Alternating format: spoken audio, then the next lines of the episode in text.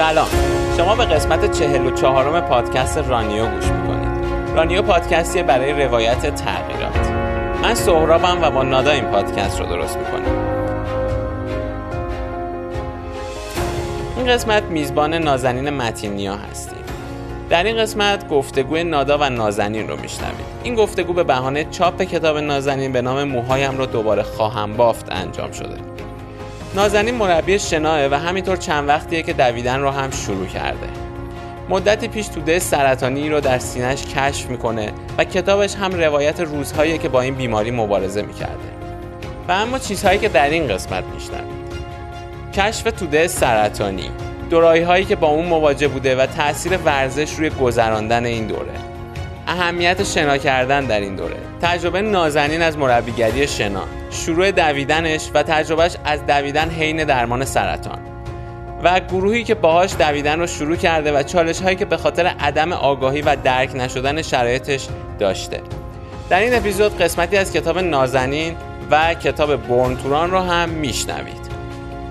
این اپیزود از اون اپیزودایی بود که موقع گوش کردن بهش خیلی جاها تحت تاثیر قرار گرفتم. نازنین خیلی واقع بینانه و با صداقت از دوره سختی که پشت سر گذاشته حرف زده.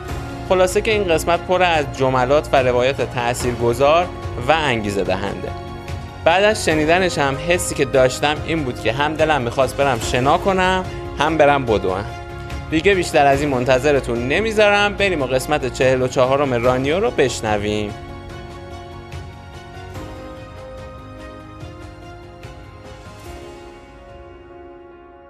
خب سلام به شنوندگان پادکست رانیو. مهمون این قسمت نازنین متینیاست. نازنین روزنامه نگاره و مربی شنا و چند ماهیه که دویدن رو هم داره تجربه میکنه و از فروردین به شکل حرفه‌ای تری داره اون رو دنبال میکنه. نازنین اخیراً کتاب موهایم رو دوباره خواهم بافت رو چاپ کرده که انگیزه ای شد که ما بشینیم و با هم گپ بزنیم. نازنین خوش اومدی به رانیو. سلام، ممنونم از شما، مرسی که دعوتم کردید. تو کتابت رو با یه توصیفی از اعماق آب شروع میکنی و یه نوری رو که در اعماق آب دیده میشه. آب از کجا وارد زندگیت شده است؟ من از وقتی که یادم میاد شناگر بودم. تقریبا میتونم بگم که از شیش ماهگی من پدرم معلم شنام بود و اولین خاطره‌ای که اصلا شنا کردن دارم اینه که یک جلسه شنایی بود که داشتن به من پروانه یاد میدادن. یعنی من قبلش مثلا بقیه شنا رو یاد گرفته بودم، رسیده بودم به پروانه. در نتیجه میتونم بگم که از اول زندگی من اینجوری بوده. خیلی سال هم در واقع جدی و حرفه‌ای تو همون بچگی شنا کردم، توی تیم حجاب بودم،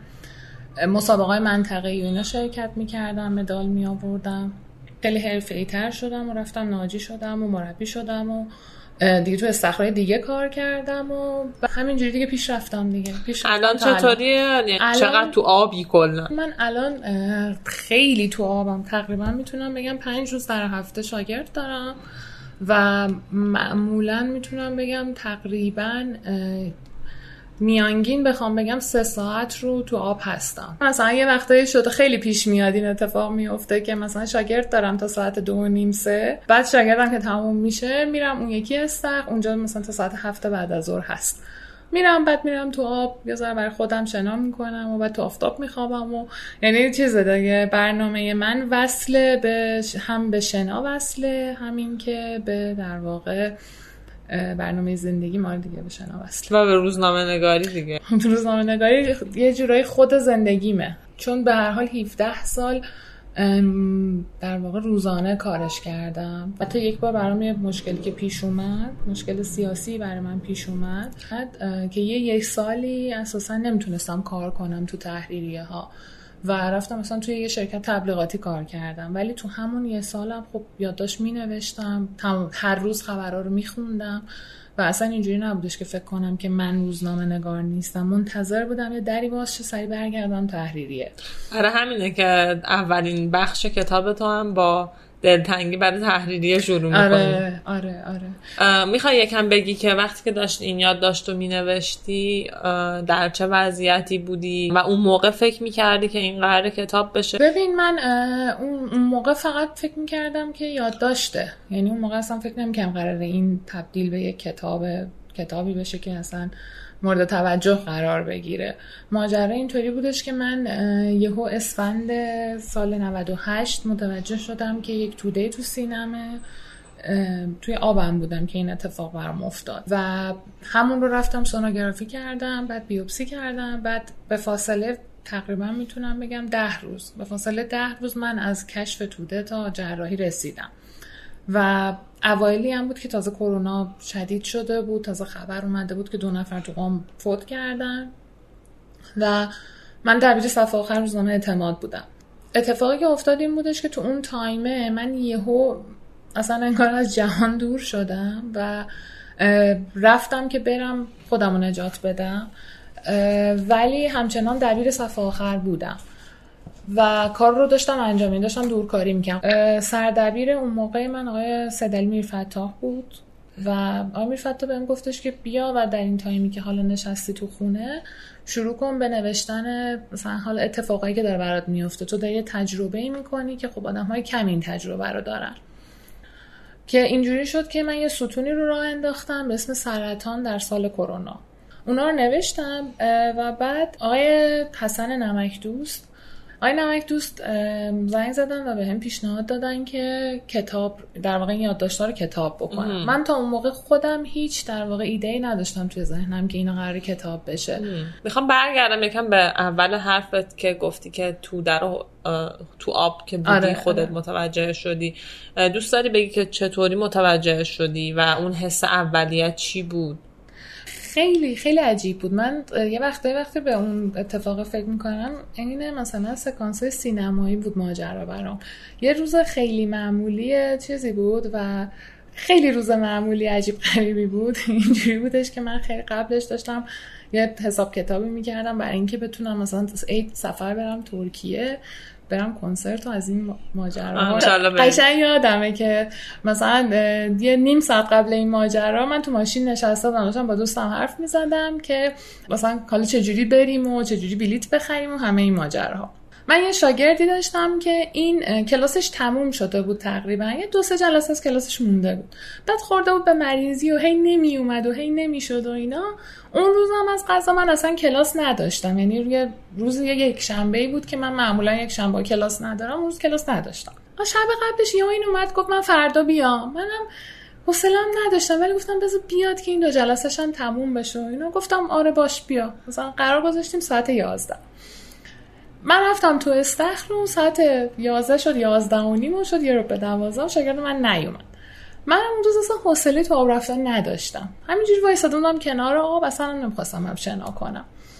یه دونه هم ناجی سر آب بودش که یه خانومی بودش که ناجی بودش و پریود بود و اینم سر آب بود این ناجی. بعد من همینجوری که وایساده بودم یهو برق رفت برق رفت استخر کامل سیاه شد و اون اونجایی که ما آموزش میدادیم بیشتر مشتریاشون میان سال بودن و من دیدم خب اون خانم پریود نمیتونه بره تو آب. بهش گفتم من میرم تو آب، آبو مثلا در واقع جمع میکنم.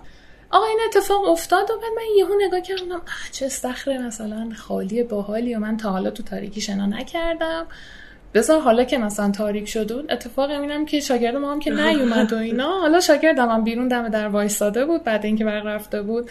اونم خیلی قصهش عجیب بود که یهو شوهرش بهش گیر داد و منو برسون سر کار. شروع کردم شنا کردن شروع کردم شنا کردن تو تاریکی که خیلی هم چسبید و اینا. همین وسط وسطای شنام بودم، بند مایه اومدم جابجا بکنم، یه لحظه احساس کردم یه چیزی رفت زیر دستم که خیلی برام عجیب بودش که این چیه و اینا. دوباره تو همون تاریکی سعی کردم پیداش بکنم و سعی کردم که در واقع ببینم این چیه، بفهمم کجاست و اینا.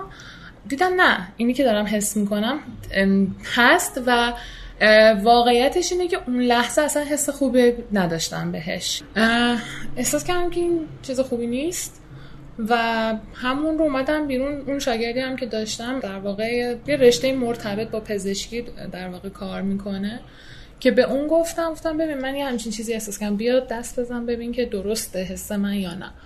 اونم دست زد و گفت آره منم احساسش میکنم. چیز عجیبی که وجود داشت این بود که مثلا من خیلی سال پیش یه بار یه مجله زنانی پرونده داشت راجع به در واقع سرطان سینه که من پرونده رو خونده بودم. یه روایتی که خیلی یاد من مونده بود این بود که یه خانمی گفته بود من یه بار مثلا یادم نمیاد چجوری، ولی این, این تو در رو زیر دستش متوجه میشه و شیش ماه نمیره دکتر. بعد شیش ماه که میره دکتر، اون توده‌ای که مثلا زیر دستش قده عدس بوده یهو مثلا تبدیل به یک توده خیلی گنده‌ای شده بوده که خب خیلی بد بوده براش و خیلی خطرناک. آه. من همیشه این پس ذهن من این ماجرا بود و دیگه خب خیلی ترسیدم دیگه، یعنی واقعا ترس اولین اتفاقی بود که برام افتاد و رفتی دیگه. آره همش اینجوری بودم که خب الان من چیکار باید بکنم، چرا اصلا این اتفاق بر من افتاده، و هی هی هم یه جاهایی سعی میکردم بزنمش کنارا، ولی احساس میکردم نه این اینو من باید پیگیریش بکنم. آره. بعد من خب خیلی آدم تنبلیم توی چیزهای پزشکی، یعنی اصلا واقعا یه اتفاقی برام میفته سعی میکنم تحمل کنم خودش خوب شه، ولی به شکل خیلی عجیبی این ماجرا رو ول نکردم. ولی خیلی برای من همین جالب بود که تو کتابت میخوندم که خیلی زود وارد عمل شده خیلی، بودی خیلی. من اصلا انگار یه دستی پشتم رو گرفته بود، همجوری منو هل میداد که برم و مثلا برم سراغش. یعنی ببین اون, اون فضای تو آب خیلی ترسناک بود اون لحظه، به خاطر اینکه اصلا این استخرم استخر خیلی کوچیکی از این استخرایی که برای بدنسازی ها هستن. آها، آره. که کوچیکن، خفن، مثلا چیز ندارن. آره. خیلی در و پنجره به بیرون ندارن و اینا. آره. بعد من خیلی بامزه داشتم اون روزم پروانه شنا می‌کردم، یعنی اون لحظه که تو آب بودم، بعد صدای موج فقط میومد و صدای مثلا ضربه های دست من رو آب. آره. هیچ چیز دیگه‌ای نبود. بعد توده‌ای بودش که رو سطح در واقع سینه من نبود، داخلم بود. من نمیدونم چجوری متوجه شدم، ولی خیلی موقعیت عجیبی بوده، چون مثلا برای من اینجوری الان میاد تو ذهنم که خب اگر یه آدمی ارتباطش با بدنش ارتباط کمی باشه، ام. خب چقدر ممکنه که تو این شرایط بمونه. آره. بدون اینکه متوجهش بشه. و حالا این این جنبه از ورزش و کلا میاره. آره. تو ذهن من. آره. که ارتباطت با بدن تو میبره بالاتر، جدا از حالا همه یه فواید دیگه ای که داره. به خاطر اینکه مخصوصا تو شنا کردن، شنا اینجوریه که تو وارد یک دنیایی میشی وقتی حرفه‌ای داری شنا میکنی، وارد یک جهانی میشی که فقط خودتی و آبه. بعد این فقط خودتی فقط روانت نیست، جسمت هم هست، یعنی تو همزمان دو طرفه درگیری، یعنی هم داری شنا میکنی، هم مثلا همه فکرات داره میاد تو آبی داری دست میزنی و اینا، هم از اون طرف همش درگیر بدنتی، درگیر ضربان قلبتی، درگیر فرم دستاتی، درگیر فرم پاهاتی، اینکه چجوری حالا شناوری خودتو نگه داری. درسته که من سی و چهار ساله دارم شنا میکنم و خب برام عادت شده، مثلا شده مثل نه مثل راه رفتنه برام، مثل نفس کشیدنه برام شنا کردن، اما باز هم اینجوری نیستش که نسبت به بدنم در واقع غریبه باشم. من یه وقتایی خیلی به صدای نفسم گوش میدم، یا مثلا موقعی که دارم شنا یاد میدم به بچه‌ها میگم که موقع پای کرال میگم ببین گوش کن به صدای پات، اگه اون ریتمی که رو آب داری میزنی ریتم قشنگیه برای خودت، مثلا خوشاینده داری درست میزنی، در نتیجه ریتمشو یه جوری بکن که خودت خوشت بیاد. ام. و آب خیلی در واقع این کار رو با آدم میکنه که تو خیلی حواست به خودت باشه، خیلی آره. خیلی در واقع شیش دنگ حواست به خودت باشه. آره. حالا در مورد شنای استقامت اتفاقا دوست دارم با هم صحبت بکنیم، یعنی چون تو تجربه دوی آره. استقامت هم داری، ولی اینجا دوست دارم دوباره به یه تیکه از کتاب برگردیم. اول بریم گوش کنیم یه بخشی از این تیکه رو که با عنوان دوراهی‌های سرطان منتشرش کردی، بعد برگردیم درباره صحبت کنیم. همه میگویند من آدم قوی هستم و بیراه هم نمیگویند. کم سختی نکشیدم توی همین سی و شش سال و همیشه در همه سختی ها راه و روزنه فرارم همین موها بوده و شنا. هر جا زمان سخت گرفته دستی به موها کشیدم و تغییری دادم و بعد توی خلوت خودم با آب زمزمه کردم که تاب بیاور و آوردم. قدرتم را از همینا گرفتم و حالا میترسم با قربانی کردن هر کدام دیگران آدم قوی همیشگی نباشم. برای لحظه های فکر میکنم که لوس شدم و دارم زیادی وسواس به خرج میدهم. به خودم میگویم روحیه چه ربطی به مو و چهار تا دست و پا زدن توی آب دارد. اما وقتی به تصویر بدون موی خودم در آینه فکر میکنم یا شرح شرح شدن روحم برای آن لحظه معلق و بی‌وزنی توی آب در وقت سختی زندگی، باز پایم سست میشود و نمیتوانم تصمیم بگیرم. خب نازنین، تو به یه نقطه رسیدی در اون مبارزه، نمیدونم مبارزه با سرطان باید گفت یا چی، که همون جایی که به تو به نوعی به تو نشون داد، تو رو هوشیار کرد نسبت به وجود اون توده، سر دورایی قرار گرفتی. اون خلوت با آب رو حفظ بکنی یا موهات رو؟ اول این که کدوم انتخاب کردی؟ به خلوت با آب انتخاب کردم. من اتفاقی که افتاد این بودش که یه کلاهایی هستش که میذارن حین تزریق شیمی درمانی که اصطلاحاً بهش میگن کلاه یخ، که این کلاه باعث میشه که مو نریزه یا یه ذره مثلا کمتر از اون حالتی که همه میبینن که معمولا بیماری شیمی درمانی هیچی مو ندارن تو صورتشون و سرشون، کمتر از اون حالت باشه. و اون موقع که من در واقع شیمی درمانیمو شروع کردم، هم هنوز ماجراها مثل الان نبود در مورد کرونا و فکر اصلا کسی فکر نمی‌کرد که یهو قرنطینه بشه، استخر تعطیل شن، همه جا بسته شه. فکر می‌کردیم هوا گرم میشه کرونا میره. آفرین، آره دقیقاً همون موقعی بود که هم فکر می‌کردم هوا گرم میشه. بعد هیچ کس فکر نمی‌کرد مثلا استخر بسته میشه. مثلا استخر هنوز چیز نبود، جزو مثلا جای عمومی نبودش که بگن خب خیلی خوب ما اینو می‌خوایم تعطیل کنیم.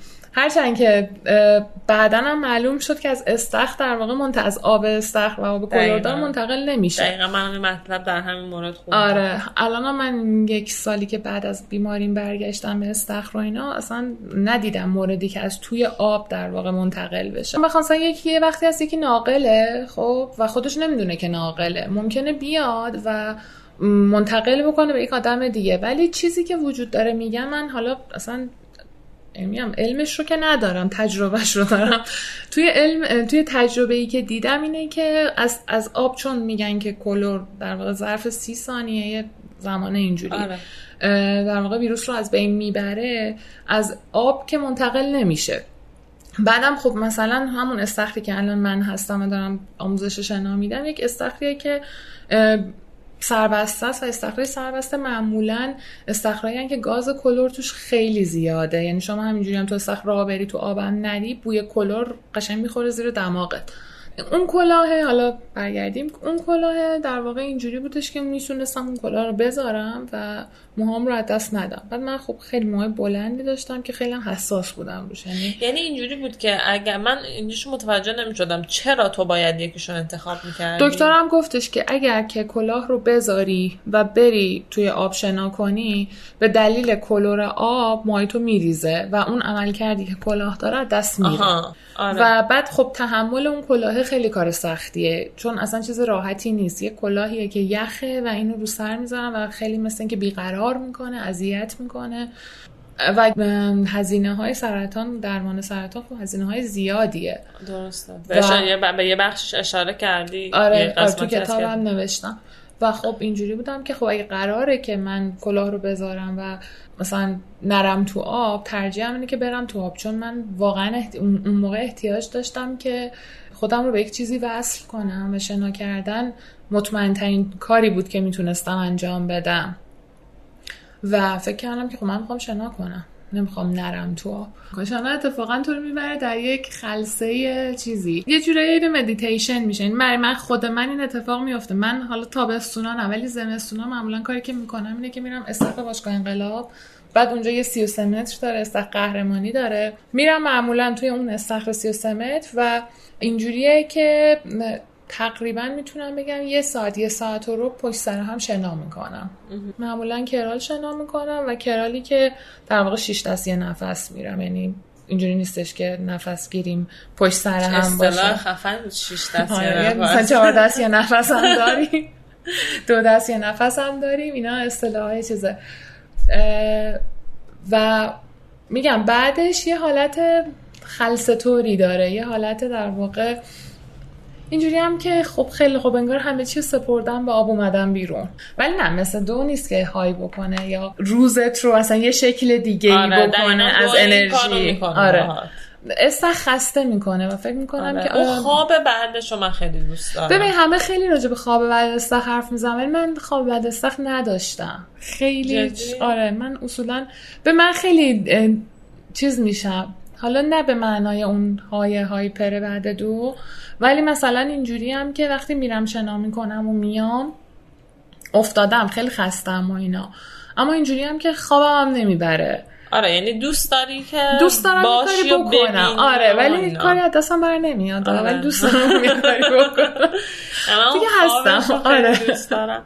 خب از دویدن حرف زدیم و تو هم تو کتابت اشاره کردی به این که یعنی اینطوری گفته بودی، یادمه که به خودت گفته بودی که یه چیزی یه کاری رو به خودت آره، آره. هدیه میدی. خب چی شد که دو رو انتخاب کردی بین اون چیزا؟ چون ببین دو خودش رنجه تا یه حدود زیادی دیگه و تو تحت رنج بودی اون موقع.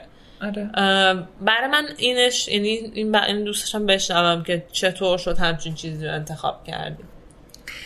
ببین اول اون جواب رنجه رو بدم. خیلی بامزه است. من امروز یه تمرین اینتروال خیلی سختی داشتم که خب برای من سخت بود تمرینم. یه جایی موقعی که داشتم میدویدم، کشوری هم داشتم تمرین میکردم، تو این لوپه که داشتم میدویدم یه لحظه احساس کردم انگار من دارم رنجم رو منتقل میکنم، یعنی انگار که اینجوری بوده که خب من حالا الان باید این رو یک جای دیگه بذارمش، یک جای دیگه خالیش بکنم که دیگه برنگرده به زندگی من و دویدن داره بر من این کار رو میکنه. این دویدن داره به من کمک میکنه که اون رنج منتقل بشه و اصلا تموم بشه، آزاد بشه. دور آخر رو که امروز رفتم زدم دیگه، دور آخر واقعا دیگه قلبم تو دهنم بود.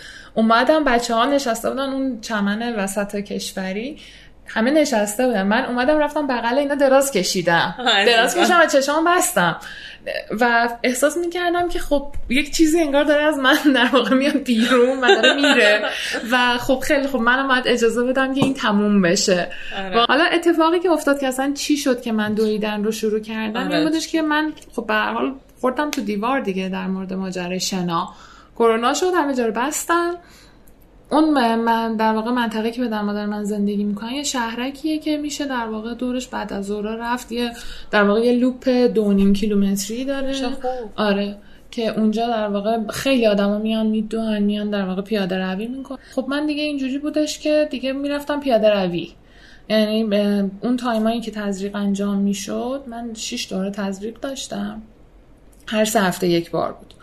معمولا سه چهار روز میرفتم تو هپروت و نبودم اصلا در این دنیا. بعد مثلا میومدم آروم آروم بالا میومدم و دوباره مثلا میتونستم غذا بخورم و بعد بدنم جون میگرفت معمولا آخر هفته و من دیگه مثلا از آخر هفته شروع میکردم آروم آروم رفتن دور شهرک را رفتم. یعنی اینجوری بودش که من مثلا چه میدونم یه روزی میتونستم نصف شهرک را برم وقتی که از تزریق برمیگشتم، بعد دیگه آروم آروم میشد یه دور، بعد میشد دو دور، بعد یه وقتایی مثلا میشد سه دور. آره. پیاده روی شد و ورزش من دیگه، ورزش حین در واقع تزریق و شیمی درمانیم که الانم اتفاق بامزه‌ای که افتاد اینه که همه کسایی که تو اون محله میدونن اینو میدونن. یه آقای هست تو شهرک آبادان می... که هر شب رأس یک تایمی میاد و من نمیدونم چند دور، فکر میکنم مثلا ده دور دوازده دور رو میدوه با یک پیس بسیار خوبی و خیلی کاری که داشت میکرد برای من جالب بود و من آروم آروم مثلا این سکم اداشو در بیارم. یعنی فکر کنم خب بذار ببینم میتونم یا نمیتونم. ایسکا به ایسکا، یعنی ایسکاهای اتوبوس و فاصله میذاشتم، میگفتم که خب من از این ایسکا تا اون ایسکا رو بدوام. من میدویدم. همزمان خب اتفاقی که افتاد این بودش که من یه دوست بسیار عزیزی دارم که این در واقع مادر یکی از شاگردام بود و دختر کوچولوش در واقع میومد پیش من شنا یاد میگرفت. نازلی رو میگی؟ آره بگم اسم میارم نازلی. آره مهمون. آره. قسمت حالا یادم رفت چه قسمتی بود. آره نازلی تا فکر میکنم همون اوایلی که شروع کرد در واقع به دویدن تورنج رو آورد پیش من برای شنا یاد گرفتن.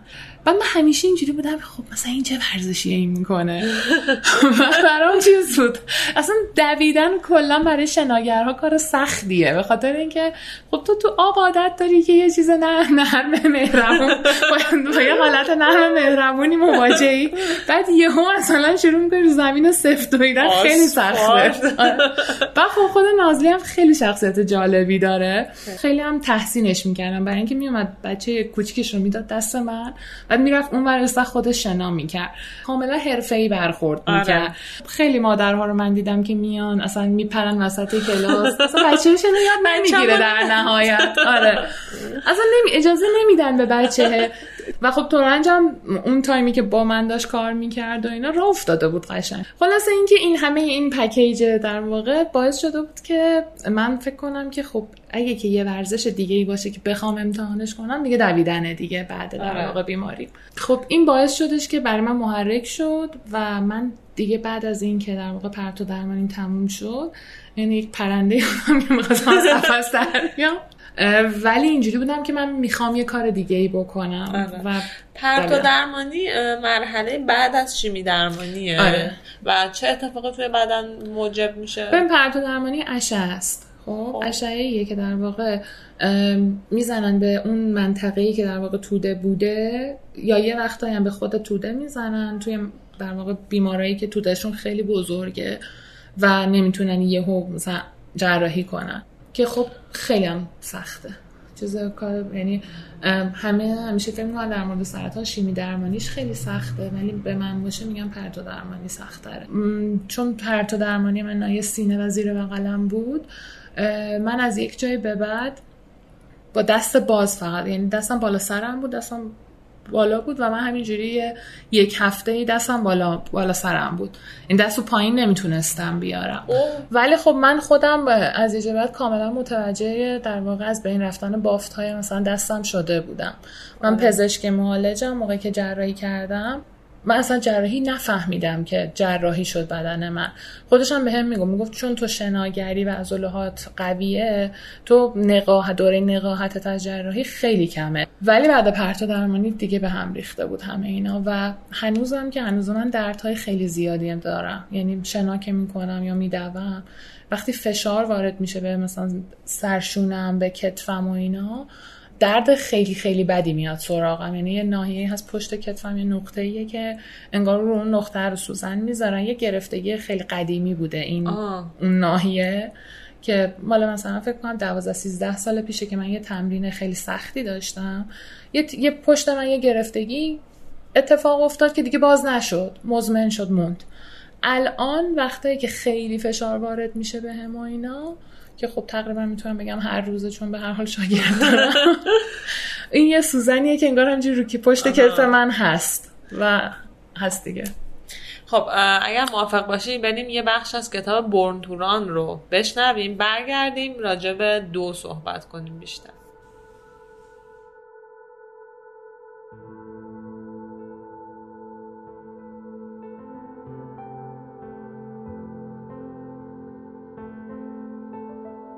عده‌ای میگفتند کابالو بلانکو متواری است. عده دیگری شنیده بودند کابالو قبلا بوکسور بوده است. میگفتند بعد از اینکه حریفش بر اثر شدت ضربات کابالو روی رینگ مسابقه جانش را از دست می‌دهد، زندگی سابقش را کنار می‌گذارد تا به نحوی خودش را تنبیه کند. هیچ کس نمی‌دانست اسمش چیست، چند سالش است یا اهل کجاست. روستایی‌هایی که در فواصل خیلی دور از هم زندگی می‌کردند قسم می‌خوردند که همان روز او را پای پیاده در حال سفر دیدند. توصیفات روستایی‌ها از کابالو گستره وسیعی را شامل می‌شد، از بامزه و دوست داشتنی تا عجیب و غریب و غول پیکر. اما جزئیات اساسی در تمام نسخه‌های افسانه کابالو بلانکو یکسان بود. او سالها پیش به مکزیک آمده بود و بعد پای پیاده سفری طولانی را به دل طبیعت وحشی، یعنی ژرف‌دره‌های مصر آغاز کرده بود، تا بتواند بین تاراومارایی ها، قبیله اساطیری از فوق قهرمانان عصر حجر، زندگی کند. تاراومارایی ها احتمالاً سالم ترین و صاف و ساده ترین مردم روی زمین و بزرگترین دوندگان تمام دوران هستند. وقتی پای اولتراماراتون وسط باشد، هیچ موجودی یارای رقابت با تاراومارایی ها را ندارد. نه اسب مسابقه، نه یوز پلنگ و نه دونده المپیکی. افراد خیلی کمی شانس این را داشتند که یکی از تاراومارایی ها را در حال فعالیت ببینند. اما در طول قرنها روایت چغر بودن و آرامش فرابشری که دارند به بیرون دره ها نفوذ کرده بود.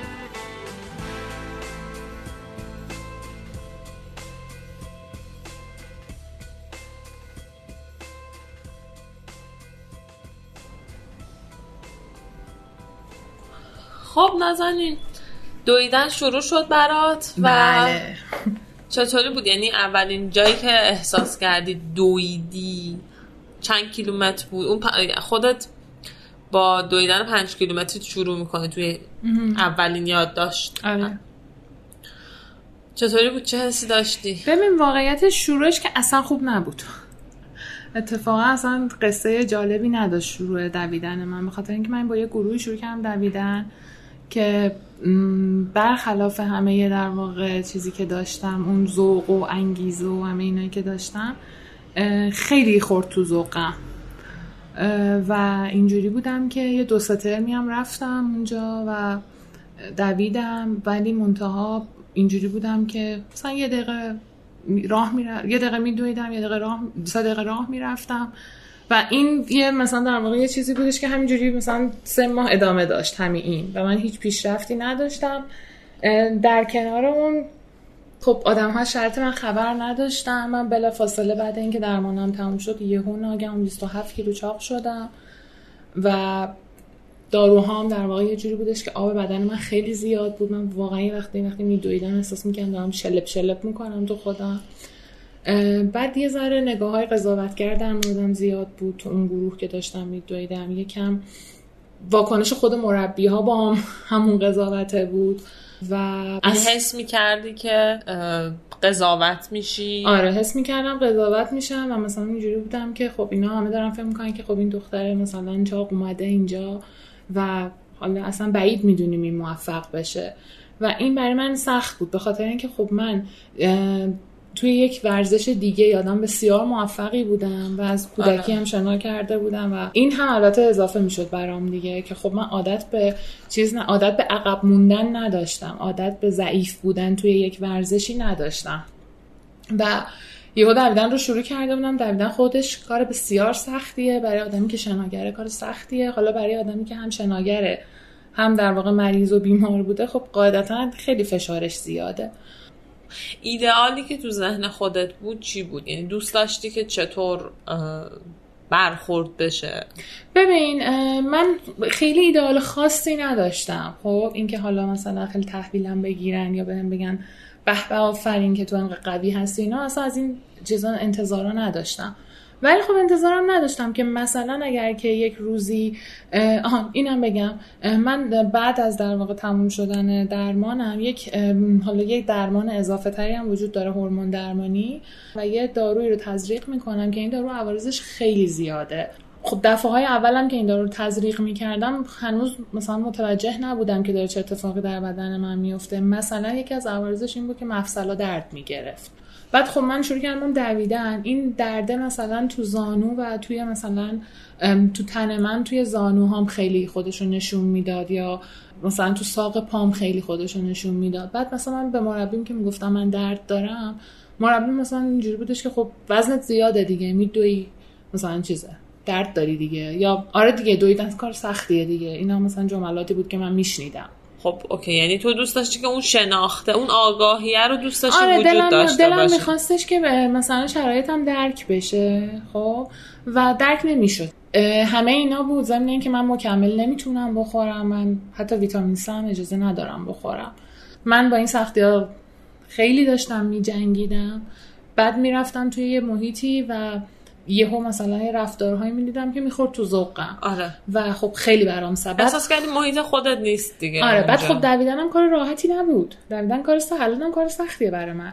من الان هم باز با اون عوارض دارم دست و پنجه نرم می‌کنم. یعنی الانم هر سه ماه یه بار من تقریباً میتونم بگم یکی دو هفته‌ای با درد شدید میدوام، ولی خب دیگه الان میدونم اون درد درد مثلا آسیب ورزشی نیست، درد از کجا میاد. اون موقع اینا رو هم نمیدونستم.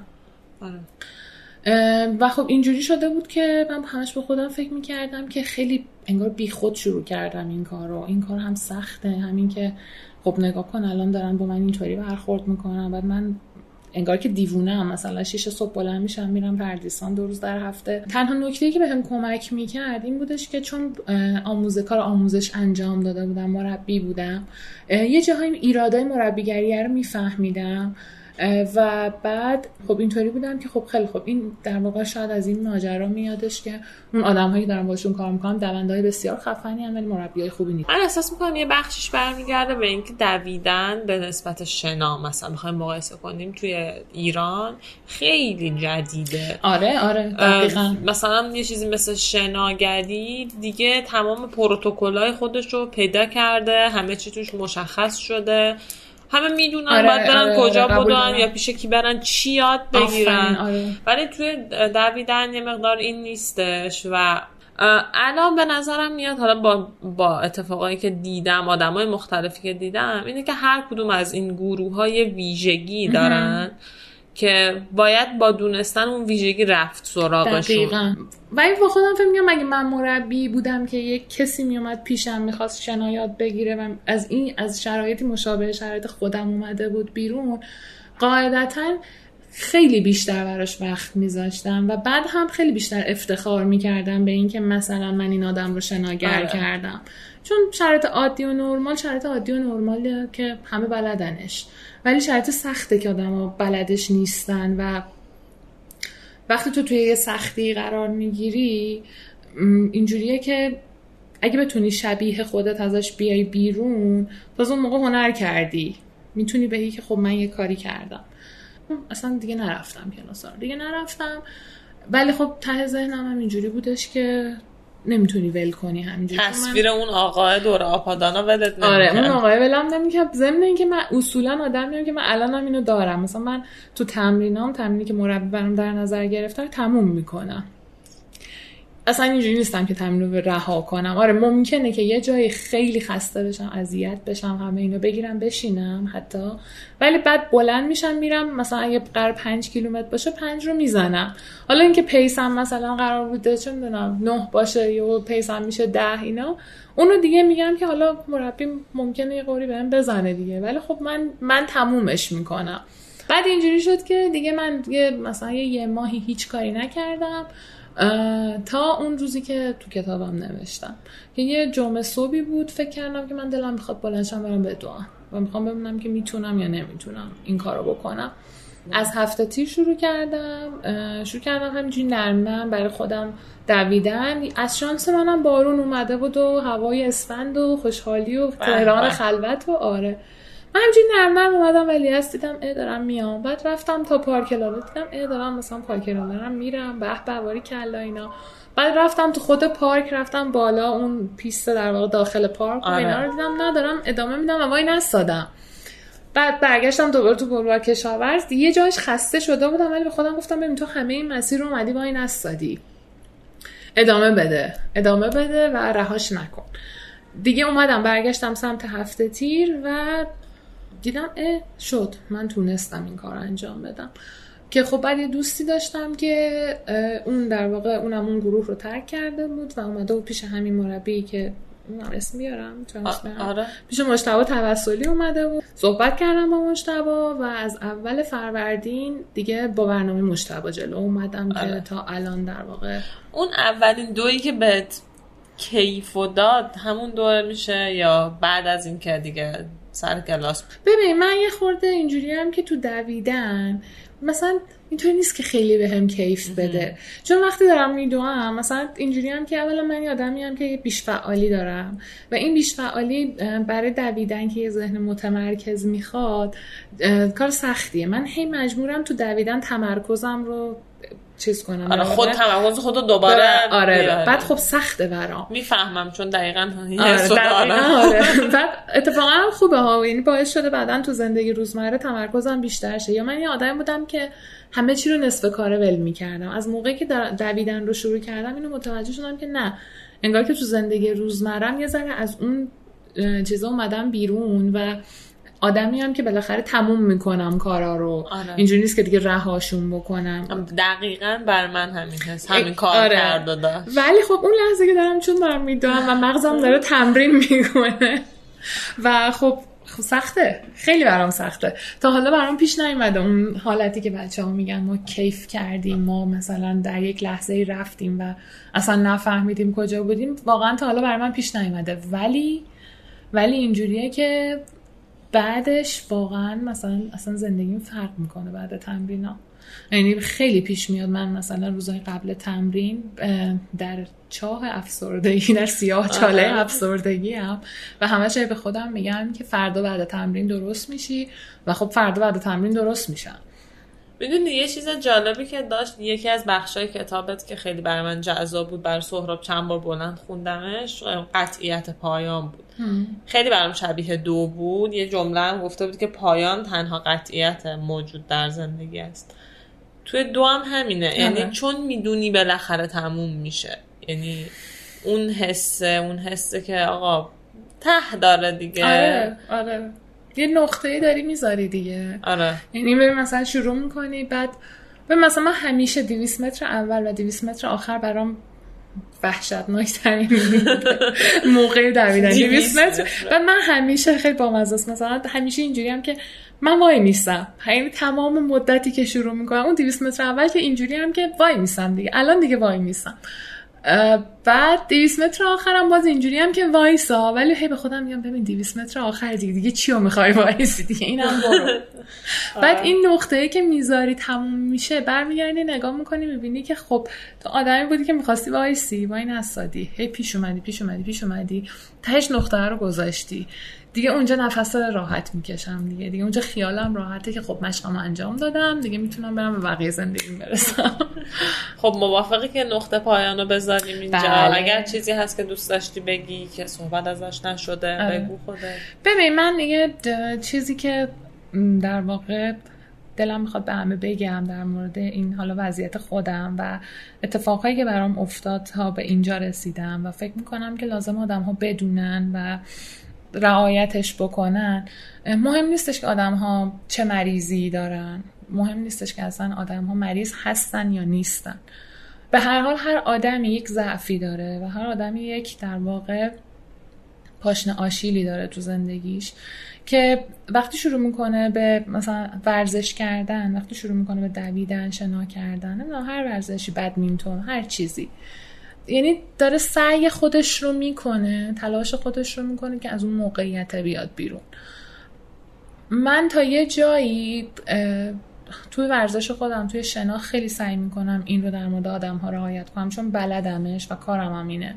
چیزی که خیلی دلم میخواد در واقع آدم ها بدونن، چیزی که به من تو همین شیش ماه کمک کرده، تو گروهی که بودم، این بچه‌هایی که بهم کمک کردن، مربیم، گروه ساپورتیوی که خیلی خوبن، دوستا من، رفیقا من، چیزی که به من کمک کرده این همدلی است و این ماجرا که آدم ها نه اینکه دست هم رو بگیرن، نه اینکه بخوام شعار کلیشه‌ای بدم، ولی حواسمون باشه که آدم ها که کنارمونن یه یه سری آدم ها شبیه خودمون و چیز کنیم. مثلا من عادتی که خودم دارم اینه که مثلا من صبحایی که میرم توی پردیسان میدوام یا توی ولایت میدوام، من با هر آدمی چش تو چشم بشم لبخند میزنم. اصلا مهم نیست برام اون آدم الان دونده است یا یه مثلا پیرمردیه که اومده توی پارک داره راه میره، لبخند میزنم. معمولا با آدم‌ها صبح بخیر میگم.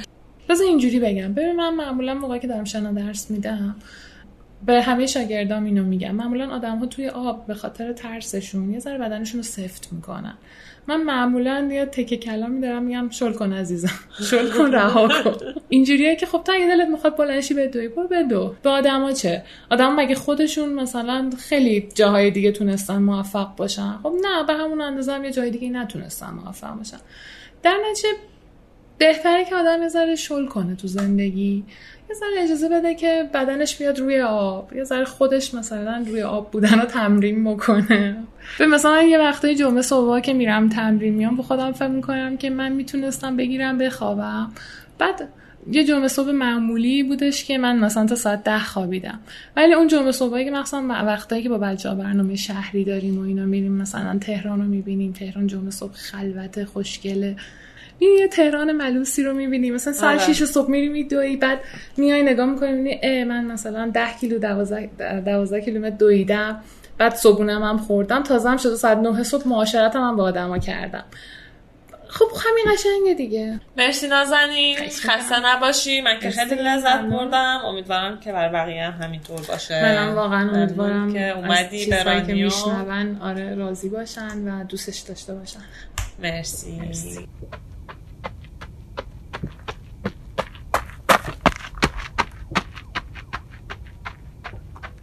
خب ممنون که به این قسمت رانیو گوش دادید. ازتون میخوام که این قسمت رو به افرادی که ممکنه تو شرایط مشابهی قرار گرفته باشن معرفی کنید. من خودم کتاب نازنین رو تو روزهای خوندم که با چالش تشخیص اختلال دو قطبی در من روبرو بودم. شرایطی که در کتاب توصیف کرد و بعدتر حین گفتگو بستش داد، همزاد پنداری بالایی در من ایجاد کرد و احساس خوبی بهم داد. از گفتگو باهاش احساس صمیمیت و خوشایندی گرفتم و بلافاصله در اولین فرصت هم رفتم شنا. یکی از بهترین راههایی که میتونید رانیو رو به دیگران معرفی کنید استوری کردنشه. اطرافیانتون با اون آشنا میشن و ممکنه که این موضوع برای اونا هم راهگشا باشه و در نتیجه از شما هم تشکر کنن که بهشون معرفی کردید. لینک حامی باش رانیو در توضیحات پادکست گذاشته شده و شما همیشه میتونید از این طریق هم از رانیو حمایت کنید. ممنون که به این قسمت گوش دادید. خدا نگهدار.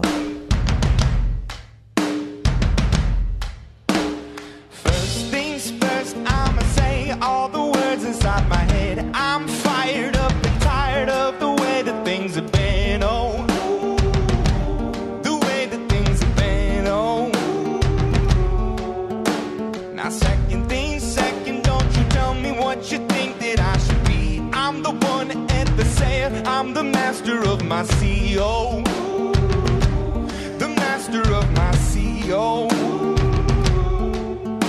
I was broken from a young age, taking my soul into the masses, writing my poems for the few who look at me, took at me, shook at me, feeling me, singing from heartache, from the pain, taking my message from the brain, speaking my lesson from the veins, speaking the beauty through the... You made me a, you made me a believer.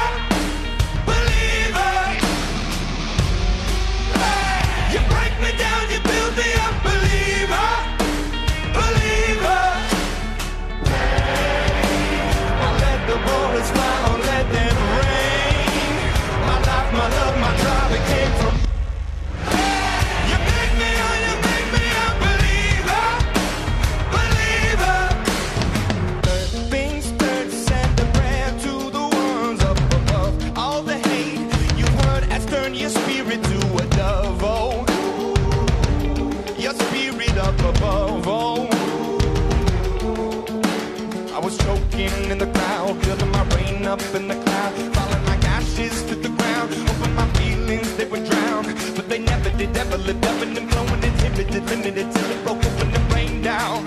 It rained down like hey, you made me a, you made me a believer, believer. Hey, you break me down, you build me up, believer, believer. Bullets fly, oh let them rain. My life, my love, my drive, it came from. You made me a, you made me a believer, believer.